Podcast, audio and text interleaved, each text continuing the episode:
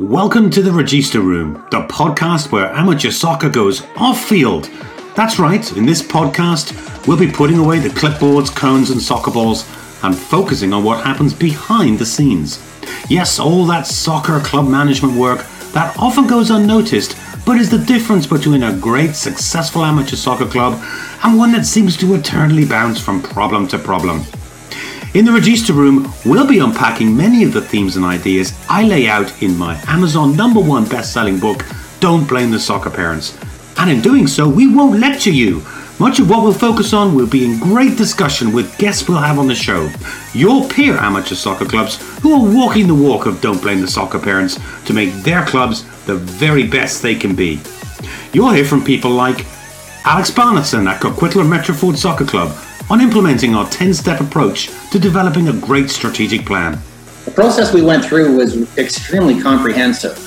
Um, number one. Number two it was it was very turnkey. So, you know, we were involved, int- I mean, intimately involved with driving the process, but the actual production and the engagement, um, there was a high degree of trust with our board to empower you to do that on our behalf Rob Gillis at United DFC on maintaining a can-do mindset and how it helped during COVID times. There's nobody around the, the you know the boardroom Zoom call that I don't trust.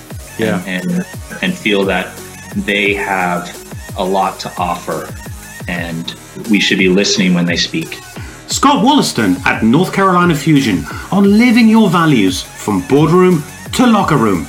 I think if we didn't have um, this culture, then then then it would really be hard for like even myself as a leader of the organization to be called out for things that I'm still human and I still make plenty of mistakes. Dave Passmore at Irish Hockey on building a genuine high performance culture.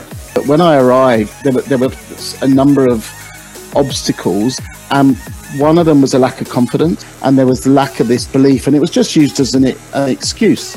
James Peterson of Seacoast United in New England on innovating with esports during and after the pandemic lockdowns. If anyone thinks that what we've, what we've gone through, what we're still going through, and we're just going to revert back to, to normal proceedings, well, they're wrong. You know, the you know these interactions with video and working in a hybrid model remotely, etc. That's that's just going to be part and parcel of life. And many more compelling guests besides. And I'll be on hand to help you as you navigate your amateur soccer club through this post-pandemic world. Ask me questions, throw me challenges, or tell your story and help others learn from the great things you've achieved in your club's management. We've never seen better examples of why good off field management of your amateur soccer club is so important than what the last year or so has thrown at us.